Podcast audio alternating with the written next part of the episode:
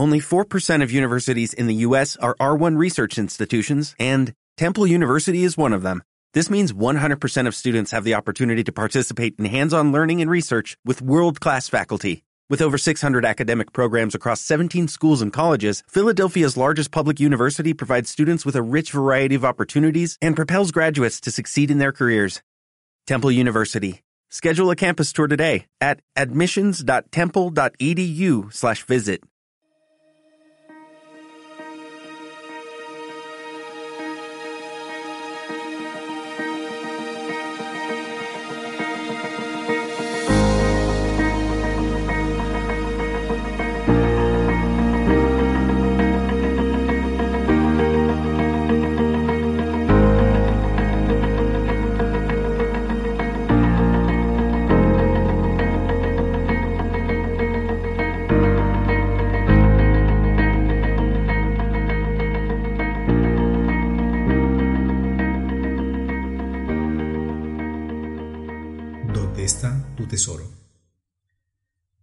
que reconoció el tesoro y lo buscaba. El tesoro está dentro de ti. En este capítulo pondré el ejemplo de un hombre que empezó a descubrir el tesoro en su interior, así como algunos otros ejemplos de personas que tenían el tesoro pero no lo reconocían. Examinaremos, pues, más detenidamente esa vida interior, su complejidad caótica que se niega a ser ignorada y cómo afecta a todos los aspectos de nuestra vida individual y comunitaria. La orden jesuítica fue fundada en el siglo XVI por un noble vasco llamado Íñigo de Loyola, conocido posteriormente como San Ignacio de Loyola. Íñigo fue educado en la corte española, de la que salió a los 20 años lleno de audacia, vivaz, vanidoso, ambicioso, lascivo, atrevido y valeroso. Era también agresivamente ortodoxo. Incluso después de su conversión, planeó matar a un moro que, en una conversación casual, había cuestionado la virginidad de Nuestra Señora. Afortunadamente para el moro, Iñigo dejó la decisión a su mula, que, con mejor discernimiento que su amo, tomó otro camino, y el moro siguió viviendo. La moral y la vida devota de Iñigo no se correspondían con su ortodoxia. En 1521 estaba defendiendo la ciudad de Pamplona de las tropas francesas, que eran superiores en número. El gobernador de la ciudad quería rendirse, pero Iñigo insistió en seguir luchando hasta que le alcanzó una bala de cañón que le dañó seriamente una pierna. Los vencedores, dentro de su inexperiencia, hicieron todo lo posible por aquel prisionero herido y lo enviaron a recuperarse a su casa de Loyola. Padeció un gran dolor durante meses y mataba el tiempo con ensoñaciones que duraban tres o cuatro horas. Imaginaba las grandes hazañas que realizaría cuando estuviera mejor y a la gran dama cuyo amor obtendría. Pero los días eran largos y pidió unas novelas para distraerse. El castillo de Loyola no tenía novelas, así que tuvo que contentarse con una vida de Cristo del Cartujo Ludolfo de Sajonia y una recopilación de vida de santos. Leyendo estos libros comenzó una segunda serie de ensoñaciones en las que se imaginaba superando a los santos en su austeridad. Un santo, Onofre del desierto, que parecía capaz de vivir de hierba, aire fresco y oración, le fascinaba especialmente. Ahora Iñigo se decía, Onofre hizo esto, pues yo tengo de hacer. Santo Domingo hizo esto, pues yo lo tengo de hacer. San Francisco hizo esto, pues yo lo tengo de hacer. Durante semanas alternó entre las dos clases de ensoñaciones, hasta que de repente notó algo que cambiaría no solo su vida, sino también la de millones de personas. Aunque ambos tipos de ensoñaciones eran agradables en el momento, descubrió que después de haber soñado con grandes hazañas y con la dama cuyo amor obtendría, se sentía aburrido, vacío y triste, mientras que después de soñar con superar a los santos se sentía feliz, esperanzado y animado. Reflexionó sobre esta diferencia y así aprendió la primera lección de lo que más tarde llamaría discernimiento de espíritus, que nos podríamos llamar distinguir entre nuestro estado de ánimo y sentimientos creativos y destructivos. Esta historia de Iñigo proporciona el comienzo de la respuesta a la pregunta ¿Dónde está nuestro tesoro? El tesoro yace oculto en nuestros estados de ánimo y sentimientos. Antes de proseguir la lectura, puede que el lector quisiera tratar de examinar sus propias ensoñaciones y hacerse después la siguiente pregunta. ¿Cómo me siento cuando finalizan? ¿Aburrido y vacío o esperanzado y animado? En este estadio no hay que intentar hacer ningún análisis de lo que se descubra, sino contentarse con percibir los efectos posteriores de las ensoñaciones. Los ejemplos que siguen son de personas que poseen gran riqueza interior, pero no la reconocen cuando la ven. Jock. Al primero le llamaré Jock, porque era un escocés alto, rubio, pecoso y taciturno, decorador de interiores de profesión. Se hallaba en el paro. Yo me quedaba con unos amigos que estaban decorando una habitación y yo estaba ayudando. Trabajaba como un monje con voto de silencio, pues su conversación se limitaba a un ocasional sí o Hacia el final de la comida nos pusimos a hablar del norte de Gales, donde yo estaba por entonces trabajando. Jock levantó la mirada del plato con obvio interés y después se puso a hablar. Sí, dijo, yo estuve en Gales, en el verano, en mis primeras vacaciones fuera de la casa. No puedo recordar los detalles porque fue una larga historia. O su novia acababa de dejarle y él estaba tratando de encontrarla en el norte de Gales, o quizás estaba intentando olvidarla. En cualquier caso, prosiguió. ¿Sabes lo que me encontré haciendo? Recorriendo los malditos páramos con un perro. Mis amigos pensaron que me había vuelto loco, pero yo me sentía feliz. Iba a los acantilados al borde del mar y allí me sentaba. El mar parecía enorme y yo me sentía muy pequeño, pero estaba feliz. Tonto, ¿verdad? Y no pude contárselo a mis amigos, porque iba a pensar que estaban como una cabra.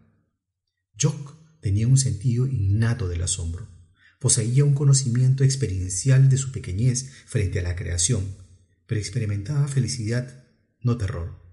El asombro es el comienzo de la sabiduría y la felicidad que él sentía suponía saborear el gozo de la humildad, que es la aceptación alegre de nuestra pequeñez y nuestra dependencia. Podía verse absorbido por la esencia del acantilado y no mostrar deseo alguno de manipularla ni controlarla, de manera que poseía los comienzos del don de la contemplación. Pero la preocupación indebida por la opinión de sus amigos podía sofocar su crecimiento. Yo no se, no se consideraba una persona religiosa ni espiritual.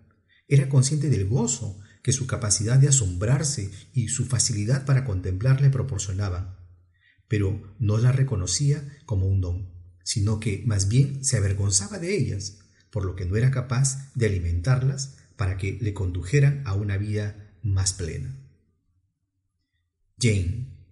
Jane era una estudiante universitaria que estaba a punto de irse a España para pasar un año como parte de sus estudios de lenguas modernas. Acudió a mí claramente alterada. Cuando le pregunté qué le ocurría, me dijo que estaba preocupada por sentirse tan feliz ante la perspectiva de pasar un año en España. Yo me quedé desconcertado, pero ¿cómo había hecho recientemente un curso de ayuda psicológica? Seguí las instrucciones y me hice eco de sus palabras. O sea, ¿que estás preocupada ante la perspectiva de este año en España? Sí, me respondió, pero es la razón de mi felicidad lo que me preocupa. En España ya no tendré que fingir ser católica y podré faltar a misa sin ofender a mis padres ni tener peleas en casa. Así que la razón de que sigas yendo a misa y finjas ser católica es que quieres evitar problemas con tus padres, ¿no es así? Y familiares de algunos amigos católicos, añadió. Entonces le pregunté qué pensaba hacer después de licenciarse y me dijo que quería irse a dar clases a Perú. Quería irse a Perú porque había leído acerca del país, había visto algunos documentales y sabía que había una gran pobreza y pocas instalaciones educativas para los niños campesinos. Yo he recibido tanto, dijo, que quiero compartir algo de lo que he recibido con quienes tienen poco o nada. ¿Has pensado alguna vez que tienes una vocación concedida por Dios? le pregunté. No seas tonto, fue su respuesta. Jane estaba convencida de que no había nada de religioso en lo que experimentaba. Para ella la religión era ir a misa los domingos y observar los demás ritos establecidos por la Iglesia. Ser religioso espiritual, en su interpretación de esos términos, significaba comprender y apreciar las enseñanzas de la Iglesia católica. La misa resultaba falta de sentido y aburrida, y las enseñanzas de la Iglesia, tal como ella las interpretaba, eran afirmaciones acerca de un mundo que tampoco tenía sentido alguno para ella. Jane quería abandonar todo aquello y vivir, pero no era lo bastante fuerte interiormente como para vivir sus convicciones. Pensaba en sí misma como irreligiosa y nada espiritual. Sin embargo, su emoción dominante era la compasión. Quería compartir lo que le había sido concedido en agradecimiento por lo que había recibido. Quería servir. Su deseo de ser compasiva, de compartir y servir, se hacía eco de la descripción que Pablo hace de Cristo, que no codició el ser igual a Dios, sino que se despojó de sí mismo, tomando la condición de esclavo, asumiendo la semejanza humana y apareciendo en su porte como hombre. Jane tenía más que agradecer de lo que ella pensaba, sin embargo, tenía una noción de Dios, la Iglesia y la religión que le hacían considerarse religiosa y enemistada con la Iglesia. La Asociación de Católicos Divorciados y Separados. Recientemente he tenido unos encuentros de fin de semana con una organización llamada Asociación de Católicos Divorciados y Separados, y les he animado a hablar en grupo de su experiencia del divorcio o la separación. El primer fin de semana yo estaba nervioso con la intensidad emotiva del grupo. Algunos estaban aún hirviendo de rabia contra su antigua pareja y contra la iglesia, que los había condenado a un celibato no deseado para el resto de su vida o si se volverían a casar a la exclusión de los sacramentos de la iglesia. Otros se hallaban en un estado más avanzado y estaban demasiado heridos por sus dudas para sentir rabia por nadie ni por nada. Habían amado a su pareja y habían confiado en ella. Su confianza había sido traicionada, su amor había desaparecido, y ellos habían entrado en el peor estadio de todos, la experiencia de su propio vacío y su nada, que era el umbral de la desesperación a las puertas del suicidio. Se sentían fracasados y consideraban inútil tratar de orar, porque sentían que habían fallado a Dios, a sí mismos y a su pareja. La religión que se les había presentado, lejos de permitirles comprender y crecer mediante su agonía intensificaba su dolor y su culpa y su sentido del rechazo, asegurándoles que no solo habían perdido a su pareja y dividido a su familia, sino que vivían también en un estado de alejamiento de Dios. Yo sabía que no tenía respuestas para este grupo, pero ellos se ayudaban unos a otros. Los más heridos solían ser los más útiles. No había juicios ni rechazo, ni intolerancia ni pretensión de virtud, sino simplemente reconocimiento del dolor y un permanecer los unos con los otros en él. Dicho el lenguaje cristiano, estaban siendo Cristo, unos para otros, permitiéndose ser cauce de su paz, su compasión y su esperanza. A partir de esa experiencia de muerte, empezaron a experimentar algo de la vida resucitada de Cristo que les fortalecía de cara al futuro con esperanza. Para muchos de ellos, sin embargo, Dios y Cristo eran figuras distantes e irreales, que no podían entrar en su vida, salvo para condenarlos y para sumarse a sus sentimientos de rechazo. Personas haciendo autostop. Hace unos años tenía yo que viajar periódicamente del norte de Gales a Londres, y cuando podía recogía gente que hacía autostop. Yo no iba vestido de clérigo ni les decía que era sacerdote, a no ser que me lo preguntaran. Trataba de hacerles hablar de sí mismos, de sus esperanzas y de sus ambiciones. Aparte de los testigos de Jehová, que se pasaban todo el viaje tratando de convertirme, no recuerdo a nadie que me platicara ninguna forma de religión. La mayoría estaba en mala situación económica, pero ninguno parecía preocupado por el dinero. No les gustaba el afán de riqueza y poder, y buscaban algo que merecía la pena para su vida. Quiero resultarle útil a la gente. Era la frase constantemente repetida. Muchas personas hablaban en contra del materialismo y la falta de espiritualidad de nuestro tiempo, pero la espiritualidad había sido interpretada de manera tan limitada que no la reconocemos cuando la encontramos en nosotros o en los demás.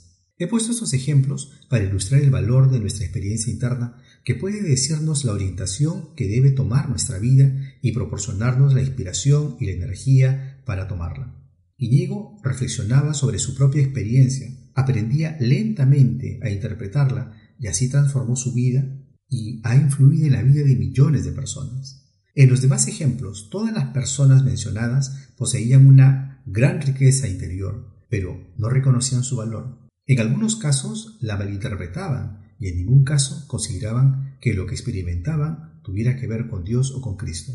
Sin embargo, Era en esa experiencia interior donde estaba encontrándose con Dios. Todo el mundo tiene esta rica y compleja vía interior de pensamientos, recuerdos, sentimientos y deseos. Su composición es única en cada una de nosotros como resultado de nuestra herencia y de todo lo que hemos hecho y nos ha sido hecho. No hay experiencia de nuestra vida que no se registre de algún modo en nuestro cuerpo y en nuestra mente. La mayor parte de nuestra experiencia pasada está tan profundamente enterrada de nuestra memoria que ya no le resulta accesible a nuestra mente consciente. Pero esos recuerdos ocultos siguen afectando a nuestra percepción del mundo que nos rodea e influyendo en nuestro modo de actuar y de reaccionar. ¿Por qué prestamos tan poca atención a nuestra vida interior? Es sorprendente que prestemos tan poca atención a nuestra vida interior, que es la clave de nuestro comportamiento. Somos como jinetes al lomo de caballo salvaje. Se encabritan, caen en picado y se desvían bruscamente y no tenemos ni idea de por qué se comportan de este modo. No sé lo que me sucede, no sé por qué lo he hecho, de modo que gastamos toda nuestra energía y nuestro ingenio en tratar de mantenernos en la silla yendo a saltos bruscos por la vida. La respuesta obviamente es comprender al caballo y hacerle amigo nuestro, pero pertenecemos a una raza de jinetes que considera ese acercamiento ligeramente morboso y científico. En nuestro etos, el caballo debe ser ignorado y debemos cabalgar con dignidad. Tenemos entendido que la Armada Británica solo se permite emociones a los marineros rasos. Los oficiales están por encima de semejantes cosas. Pero incluso en círculos religiosos se puede seguir oyendo este consejo. No prestes atención a tus sentimientos. El caballo de nuestra vida interior, fuente de nuestra orientación y de nuestra energía para el viaje por la vida, pero tendremos, tendremos a ignorarlo, porque la vida interior no puede medirse cuantitativamente y nosotros damos por sobreentendido que son las cifras, no el amor, lo que hace girar el mundo. Hemos divinizado la razón y la cantidad y hemos tratado brutalmente a la emoción y la calidad, y la emoción como un niño arrinconado se venga cruelmente. A no ser que la reconozcamos y hagamos amistad con ellas, las emociones arrinconadas no destruirán. Conexiones entre nuestra vida interior y nuestra salud corporal, mental y social. Un alto porcentaje de camas hospitalarias británicas están ocupadas por pacientes psiquiátricos. La medicina occidental, que durante mucho tiempo ha tratado el cuerpo como si fuera una máquina curable, sin referencia a la vida interior del paciente, del mismo modo que se repara un coche sin tener que reparar al mismo tiempo al conductor. Está ahora haciéndose cada vez más consciente de la estrecha e intricada conexión entre las enfermedades corporales y la falta de armonía interior de la mente y las emociones. Aunque no puede decirse que toda enfermedad corporal pueda curarse si se restaura la armonía interior de la mente y el corazón, sí puede decirse que muchas enfermedades corporales, tal vez la mayoría, son expresiones de falta de armonía interior. El resentimiento y la amargura causados por determinadas heridas, frustraciones y deseos contrariados pueden manifestarse en enfermedades como la artritis, el cáncer, las enfermedades coronarias y otras igualmente fatales. En la vida pública estamos obsesionados por cuestiones relativas a la economía, una ciencia cualitativa y por la defensa nacional, que se ha convertido también en una ciencia cuantitativa. Debemos tener más armamento destructivo que ellos, a fin de perseverar nuestra libertad. Pero no puede haber libertad en tanto en cuanto ignoremos nuestra vida interior. La falta de armonía interna del individuo se manifiesta en enfermedades corporales. La falta de armonía interna en una nación se manifiesta en diversas formas de enfermedad nacional. La vida interior se niega a ser ignorada y no nos dejará en paz y puede incluso destruirnos si no la reconocemos y entablamos amistad con ella. No me he mantenido en contacto con Job, el decorador, por lo tanto, no sé cómo reaccionó a su experiencia junto al mar, pero supongamos que la ignoró como algo que sus amigos consideraban una locura y decidió admitir únicamente los sentimientos que sus amigos consideraban aceptables. Habría decidido entonces ignorar una profunda parte de sí mismo.